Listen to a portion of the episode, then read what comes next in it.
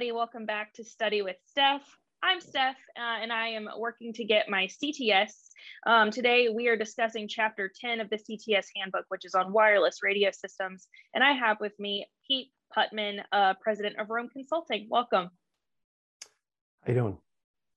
So I had you on here because you are the wireless radio systems guy. I've heard many people, I feel like many people at Rave and um, a few people have told me that you would be really great at helping me out with this chapter. You taught a class about it at InfoComm a few years ago, and you taught it multiple times. So um, thanks for thanks for being here.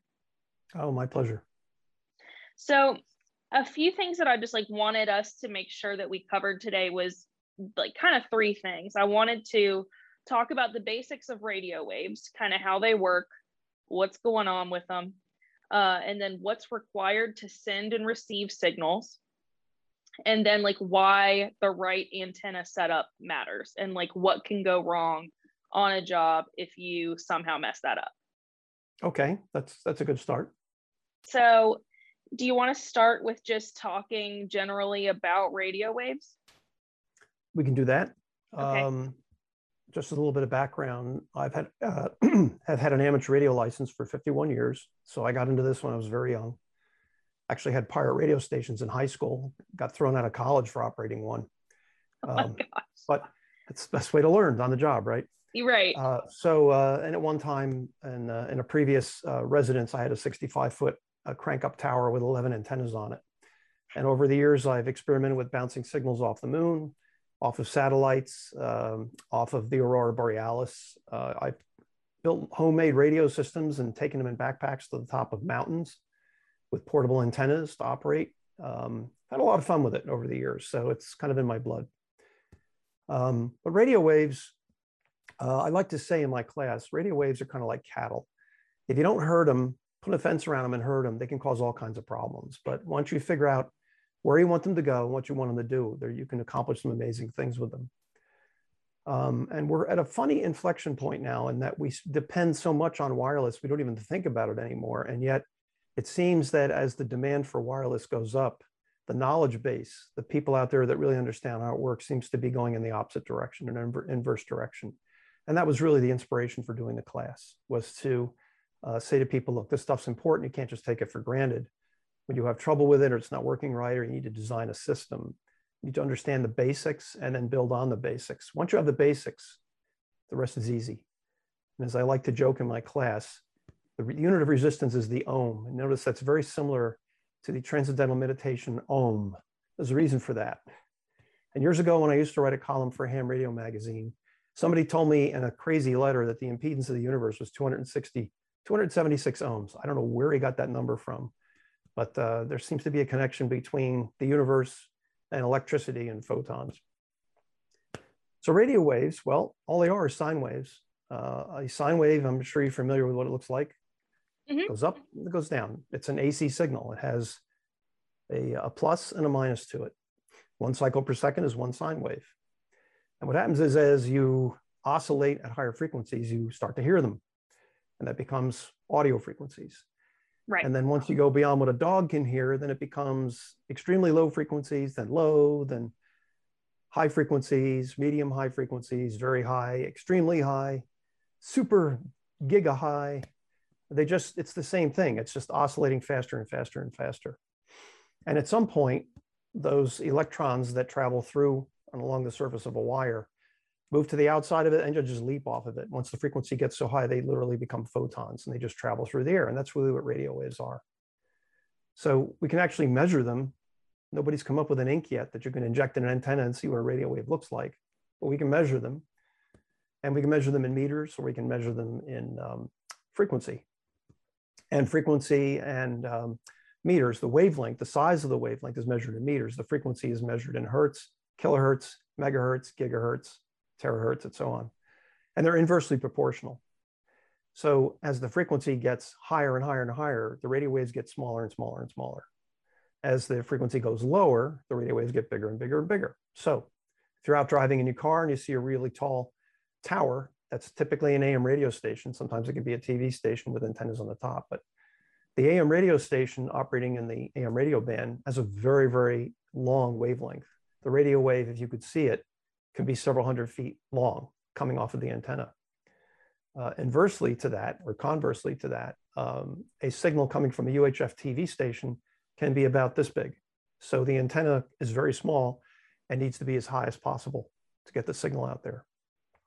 So the, the key to understanding what kind of antenna to use and also knowing intuitively whether an antenna will work or not is to understand the wavelength of the frequencies that you're working at.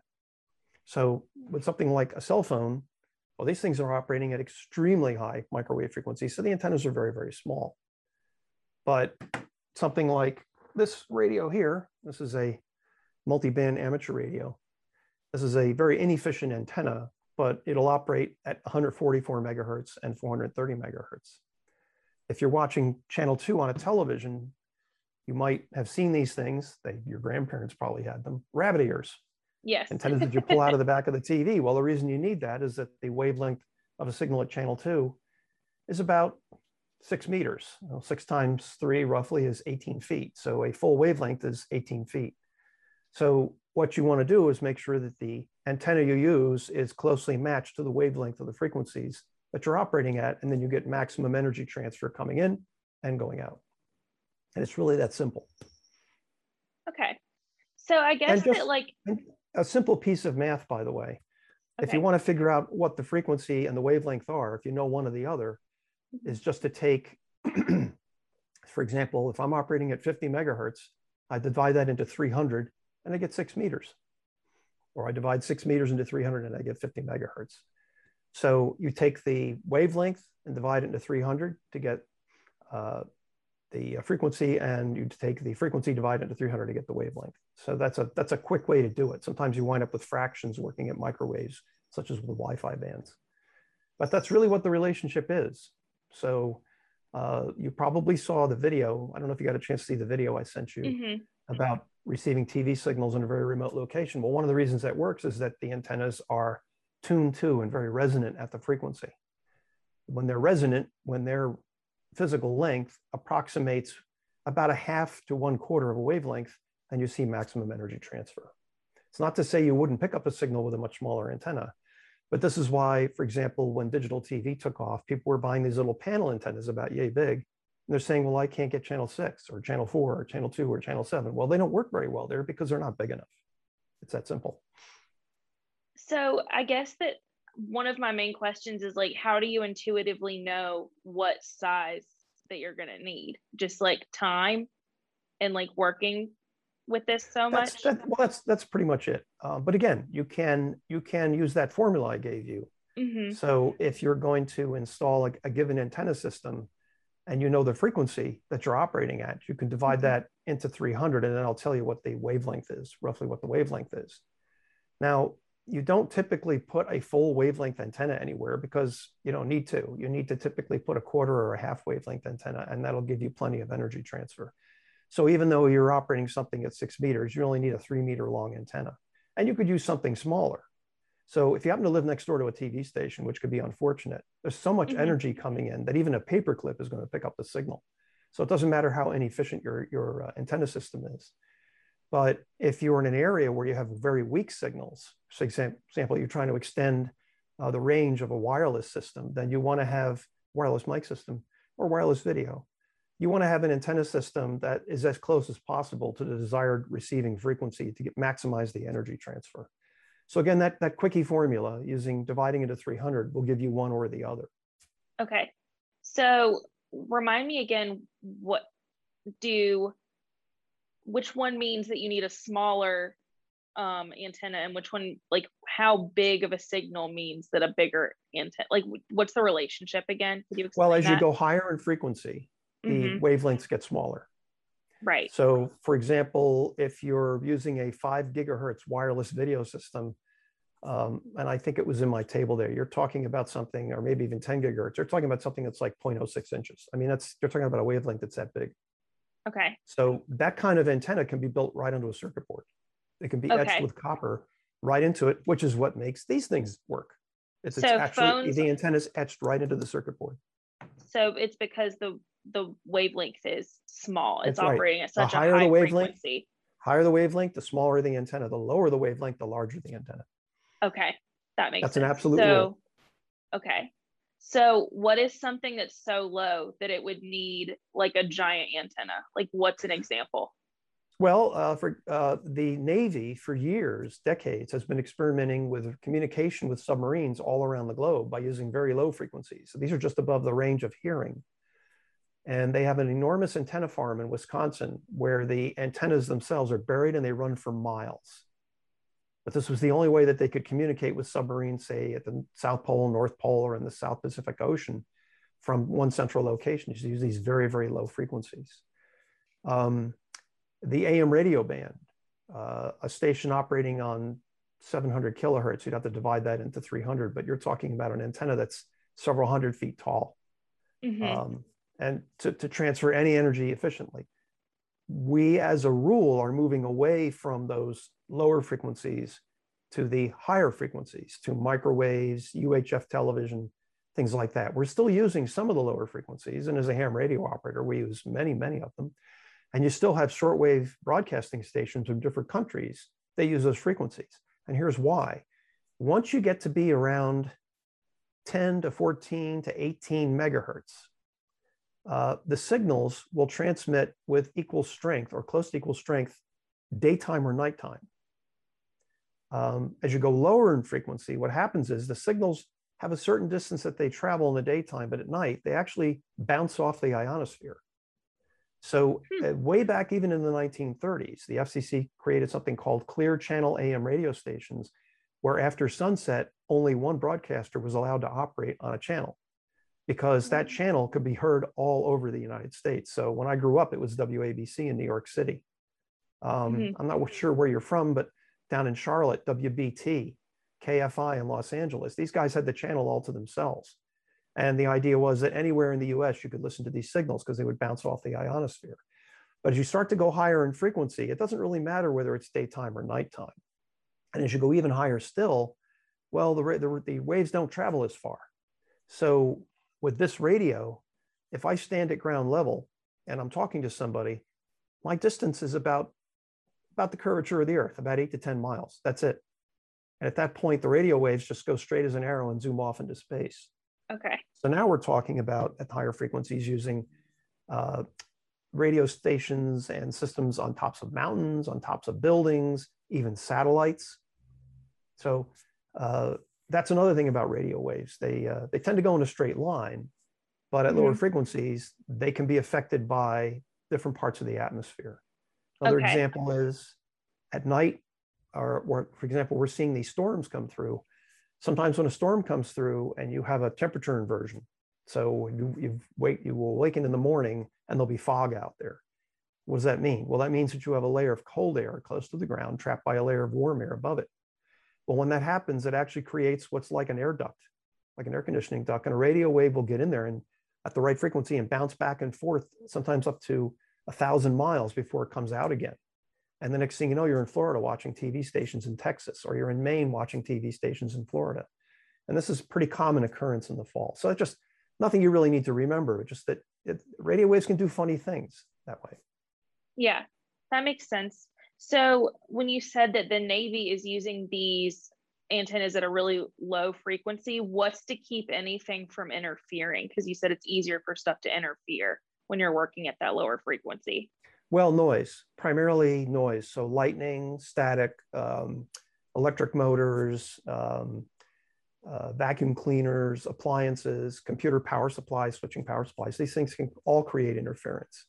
Is that don't know if because they operate at similar frequencies? Well, they're giving off their their their motors. I mean, they're sparking. They're giving off. They're creating small amounts of electromagnetic energy, and that electromagnetic energy can create noise, which interferes with uh, the desired communication. Um, if you're familiar with what's called the Green Bank Observatory in West Virginia, um, this is a very small town where there's uh, very sensitive radio astronomy satellite dishes, and nobody's allowed to have cell phones in there who lives in that area and they have very slow speed internet because they don't want any noise or outside interference to block any signals that are being picked up by these dishes. They've been there for years. So it's a very, very interesting area. I mean, imagine an area where you live where you don't have Wi-Fi, you don't have a cell phone, you have cable TV, you know, if, if you get anything. um, it's actually very clean electromagnetically. There's very little in the spectrum because those dishes are aimed towards distant parts of the universe out into space to try to pick up any weak signals that might be coming in. So there are people that are very much attuned to, to interference. And of course, there are ways that you can mitigate interference. There are ways you can deal with it uh, and block it if you right. if you know what you're doing. Right. That makes sense. Mm-hmm. What are a few ways to do that to block it or keep it from interfering? Well, one of the simplest ways to do it is to use something called the filter. Um, filters are used in all kinds of uh, equipment. Uh, some of the best wireless microphone systems out there have filters in them. All a filter is really is a combination of electronic components that will either pass or block a signal at a certain frequency.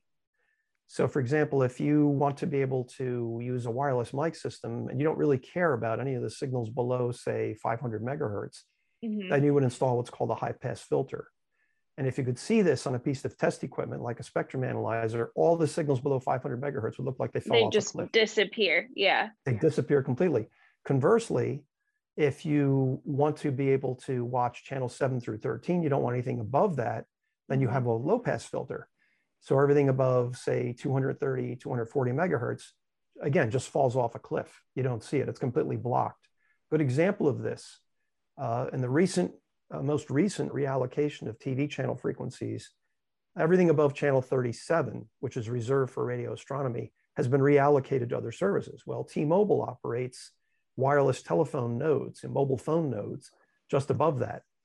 And if you're receiving over-the-air television like I do with an antenna, and you're near one of those nodes, you can see that on a spectrum analyzer. You can see this very intense, very strong pulsing of signals.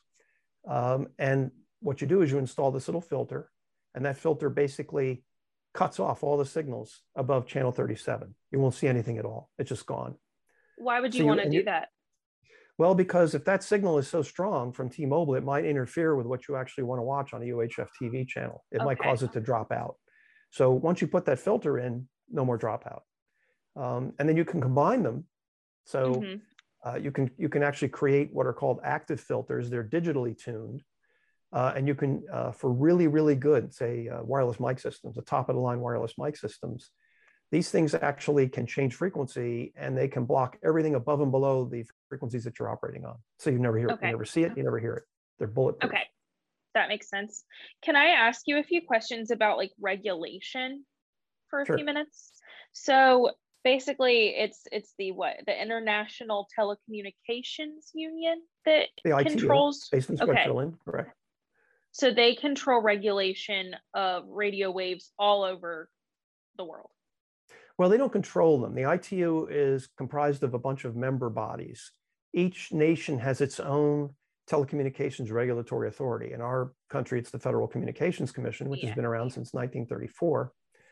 Uh, and we're all member bodies of that. So really what the ITU does is not necessarily say you can or cannot use these bands for certain types of operation. What it does is it coordinates among different countries to say which band should we set aside for uh, emergency communications, which one should we set aside for television broadcasts, which one should okay. we set aside for radio broadcasts, which one should we set aside for Wi-Fi, and for a whole new bunch of wireless products we haven't even seen yet.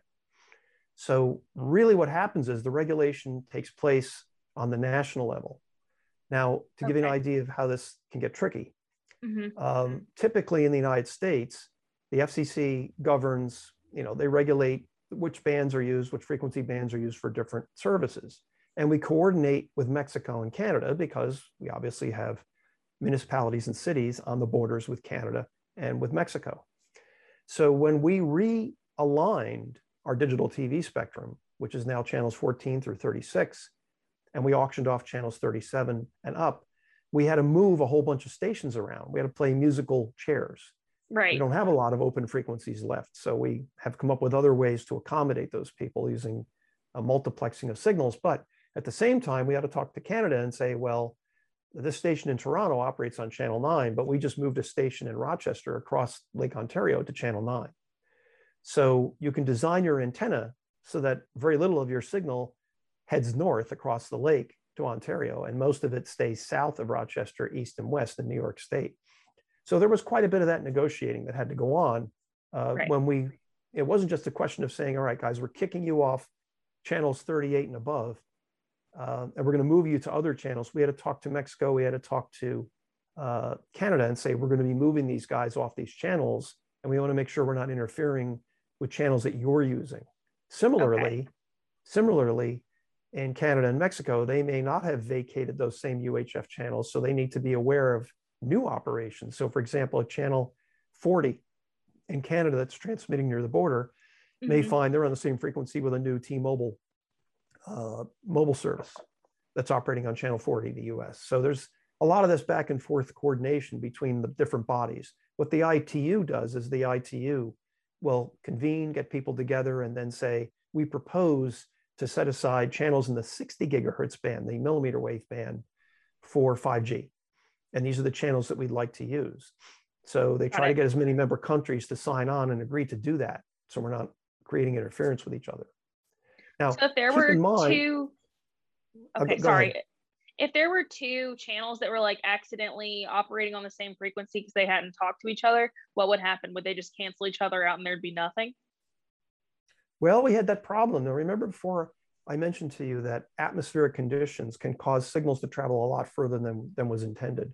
Right. Um, we had a situation a few years ago after 2009, after the first reallocation of channels, where channels 14 and 15 in the UHF TV band are also used by public safety agencies in some areas where there are where there are no TV channels allocated. So, for example, um, an ambulance dispatcher, you know, police cars, fire departments, other public safety agencies. Well, when we had this condition where we had a temperature inversion along the East Coast, and what this is, it affects the troposphere, the part of the, the uh, uh, atmosphere, the troposphere. The signals were bouncing and coming back down so that um, a public safety agency in Camden, New Jersey, not far from me, was being wiped out by a TV station on Channel 14 in Boston. Only because of that condition. When that condition didn't exist and we didn't have a temperature inversion, everything was fine. So you not only have to say, well, okay, Boston's quite a distance from Camden. It's highly unlikely they'll interfere with each other. Right. You need experienced people to say, yes, but certain times of the year, for example, we just had a hurricane blow through here. Sometimes mm-hmm. a hurricane can create this tropospheric ducting. Sometimes okay. you can get something called sporadic ionization of the E layer of the atmosphere, which can cause even lower frequency signals to be picked up. So somebody in California is watching a TV station from Florida on, on channel six, like, wow, where'd they come from? So, yeah. so the point here is that the experienced, the experienced people, and I, my fear is that there aren't as many of them as there used to be. And by the way, many of them were ham radio operators. That's where they learned this stuff. We look at these allocations and say, well, that's pretty good what you did there, separating these stations, but you also have to allow for certain types of atmospheric conditions throughout the year. You certainly wouldn't want an ambulance not to hear from a dispatcher if somebody's life is on the line because a TV station in some part of the uh, East Coast is interfering with it. So that whole has to be taken into consideration. That makes sense. Can I take a step back again and ask sure, you? Ahead. So there are three terms that I tend to use interchangeably, and I know that that is incorrect.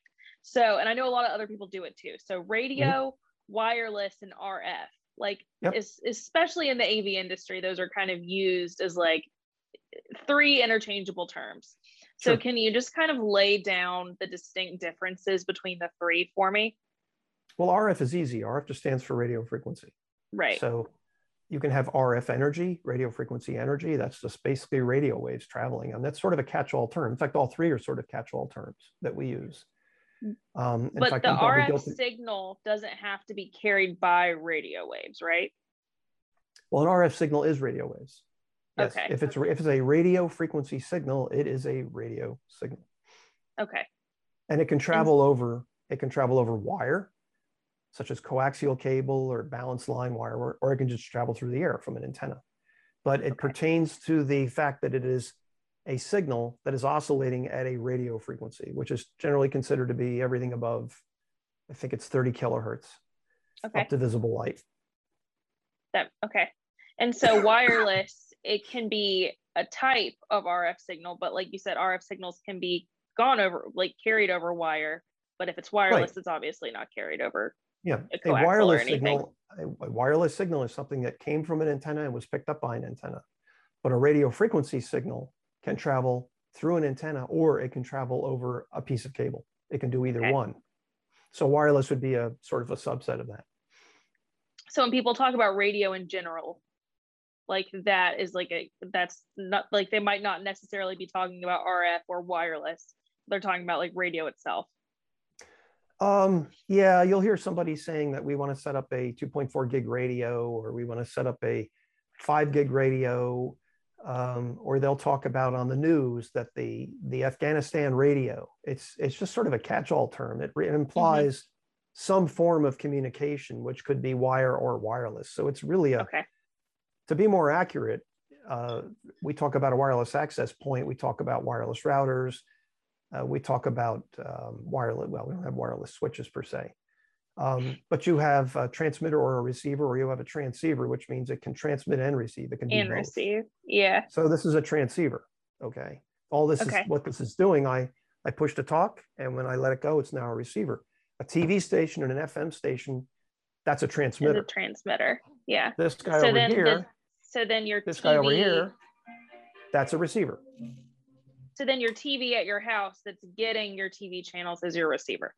That's a receiver, correct? That is a Okay. that is a television receiver. Although nowadays you have smart TVs with internet built into them, Right. so they have Wi-Fi radios in them. Yeah. Yeah, they're So- actually they can work. They can technically they can work as a transceiver because they can send and receive Wi-Fi signals. But the basic Right. function of a TV, you're absolutely correct, is as just a receiver. Do you mind um, talking to me about a few different types of antennas and why choosing the right one matters? Sure. Um, you basically have. Let's break it down. You have three kinds of antennas. Okay. So you have the omnidirectional antenna, which will Mhm. pick up signals From all directions. consistently from all directions. They don't all do that. If you look, you can actually plot the pattern of these things on, on a graph. Uh, you can see it on graph paper, but in theory, that it doesn't care where the signal's coming from. It will pick up signals from anywhere. Okay. Um, but that's not a very efficient antenna if most of your signals are coming from one direction. So right. it doesn't have a lot they of travel in a because they travel in a straight line, right? So having one that goes from all even when you can pinpoint where it's coming from, that doesn't seem like it'd be the best option. Uh, correct. Yeah. So that's that would be very inefficient. If you noticed from the video I showed you, um, I'm in a, a very remote area of Vermont. I'm trying to pick up TV Mhm. stations that are 54 miles away, behind blocked by a hill. So an omnidirectional antenna is not going to do me any good there because there's nothing for maybe out of 360 degrees in a circle. There's probably nothing within 330 degrees that I want to watch. Sure. So that antenna has what's called very low gain. It, it doesn't, it- it's just basically a dumb antenna. So what we can do is we can then go to a bidirectional antenna. A bidirectional antenna uh, basically has a reception pattern that looks like a figure eight off of each side. So if we have, and I'll draw, I'm going to do this with pencils. So if this is our bidirectional antenna, hmm and this, this is a function of the frequency of the antenna, this approximates the desired wavelength. We have a pattern that looks like a figure eight here and a pattern that looks like a figure eight here. Okay. So one off the top, one off the bottom. That's called a dipole.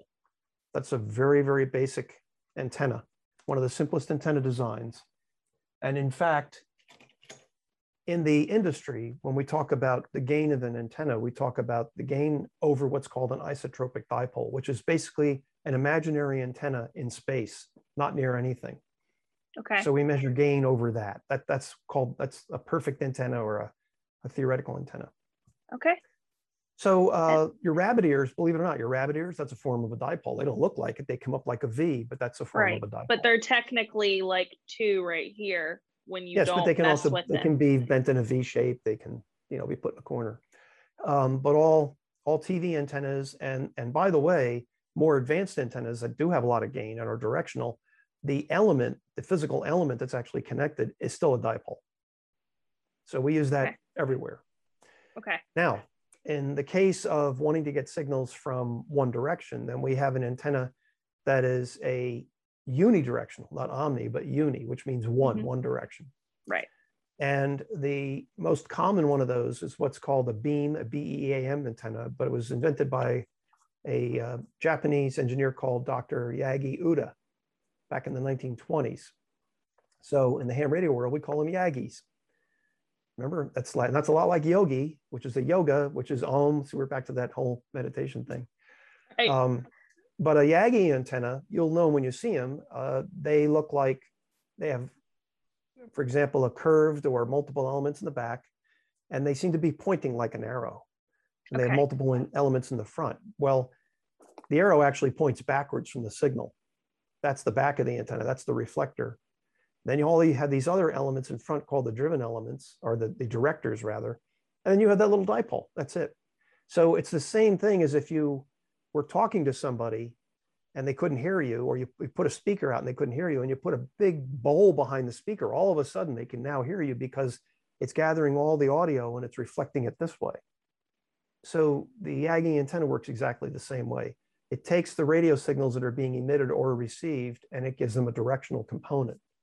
So, can I ask about RF cables now? Like, what are a few different cable types that you think I should know and be able to identify? Sure. Well, in our industry, the most common type of cable we're going to use is coaxial cable. Mm-hmm. Coaxial cable got its name because it has a center conductor, has an insulator, and it has a shield that wraps around it, a braid of some kind. And it can mm-hmm. also have a aluminum shield or something on that. And then it has an outer jacket to protect it. That's where it gets the term coaxial. So everything is concentric on an axial uh, basis. Uh, one thing that's kind of interesting to note, radio waves, because they oscillate positive and negative, positive and negative, work best with what's called balanced wire. It just looks like two wires that are evenly spaced. And in fact, back in the days when your grandparents and your great grandparents watched TV, uh, that's what they used. It was called twin lead. This is brown wire that, that they ran from the antenna down the side of the house through a window or whatever and into the TV. That's actually the, the most efficient and least lossy type of cable there is, but we hardly ever see it because the minute you get it near anything metallic, like a gutter or pipe or anything, it detunes it. So oh, not practical. Oh. Yeah. Right. But I mean, in an ideal world, that would be the best antenna to use. And in fact, if you go online and you look at pictures of old radio stations going back to Marconi's days and all, you will see open wire line coming out of these transmitters, evenly spaced with ceramic insulators going all the way up to a big dipole antenna strung between two towers. That's the best way to do it. Gotcha. Very impractical, but it's very impractical at these frequencies. It works great right. for lower stuff. So lower stuff. back back during the war, um, World War II, a company mm-hmm. called American Phenolic, Amphenol, uh, developed something called coaxial cable because they were putting radios in ships. Well, what are ships made out of? Metal. So you can't use open wire line. So they came up with coaxial cable. And coaxial cable comes in many different sizes. You can get really tiny coaxial cable. You can get big fat pieces of it at very high frequencies, such as you'd see in a UHF TV stations. It's actually plumbing. There's no wire. The, the, the radio waves just travel through the plumbing. The plumbing is actually electrically resonant. It's fun to watch them assemble these things. They're, they're called waveguides. So in our industry, we use primarily coaxial cables. So for doing multi-channel video distribution, if you're using wireless microphones, uh, we're using wireless video, um, we're doing baseband video, we're going to use coaxial cable. Mm-hmm. And it comes with two impedances. Impedance is the AC form of resistance. It's also measured right. in ohms. It's dependent on two different things. Um, capacitive and inductive reactance, which is way beyond the scope of the CTS exam. There's a formula to determine that. But when those two things balance out, that's the impedance of the cable. So the, the most common impedances are 50 ohms and 72 ohms, sometimes 75 ohms. So cable TV, RG6 is a common cable, RG59. Those are 72, 75 ohm cables. RG8, RG58, uh, Mini 8, some of the uh, more elaborate um, Belden 9913 and all, those are 50 ohm cables. So typically for multi-channel video distribution, because the cable TV networks use it, we use 72 and 75 ohm cables. Well, you may have heard of something called a balun. Mm-hmm. A balun is something that takes balance wire and converts it to unbalanced. So balanced is 300 ohms and unbalanced is 72 to 75 ohms. So there is a mathematical relationship between those. It's one fourth, roughly one fourth of 300.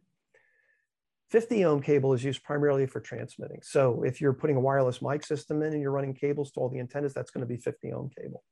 and they'll probably okay. either be RG, RG58 or RG8 or RG8X or I can't keep track of them all. M440. There's there's there's so many of them out there. Got it. And that's pretty much the two that you'll work with. Um, as a general rule, the larger the cable, lower the losses over long distances. Yeah, very cool. I think those were all the questions that I had prepared for you. I guess the last thing I wanted to ask you is since I'm studying for this and I'm coming at it from a different uh like from from a different way than most people are like most people are yeah. coming at this already integrators taking the cts test and i'm coming at this knowing journalism but not much about like av um so do you have any advice for me as i'm studying and i'm i'm trying to kind of come at this from a different perspective? Well as i've often said um, having taught at InfoComm for over two decades that uh, the best people to take these tests are the people who've been working in the industry for a long time because the concepts aren't so abstract they're more concrete they're like oh yeah i've worked with that or i've built one of those or i've encountered that problem. So sure i know the answer to that right. which is again one of the problems with with taking a test like this is that it's a chicken and egg thing you know it's well which do you have to have first? Obviously if you have more experience you're going to do better on the test. Sure. But you know to try to take the test if somebody's going to hire you they might want you to pass the test so that you can gain the experience you need. Right. That's what makes it difficult. So it's kind of like when you were in high school and you had a cram for an exam in french. I don't know if you took a foreign language and if you did you yes. probably don't speak it now but it's the no. same sort of thing you have, you have to cram your head with a lot of knowledge knowing that over time you may lose most of it because you're not you're not using it so to me the cts is just a uh, it's an introduction to these concepts and hopefully they're not getting too deep on the RF. In fact, I think at one point I probably came up with a few of the questions. I think I was on the board a number of years ago and wrote a bunch of the questions and the answers for the for the CTS on RF and wireless. I wouldn't expect most people to remember most of this stuff unless they're actually out there crimping connectors, running cables, setting up antennas, you know, trying to configure a wireless system, a radio system, a cable TV system, whatever they want to do. I wouldn't expect them to remember much of this because, again, it's abstract thinking. Well, right? Pete, thank you. Thank you so much again. I really appreciate it. This has been another episode of Study with Steph. Um, all the episodes can be found on iTunes, Spotify, pretty much anywhere where you listen to or watch podcasts, YouTube as well. Um, and I will see you guys next time. Bye. Study with Steph, cause she's the best. She's gonna help you get your CTS, yeah. Ain't nothing can keep me down. Stephanie.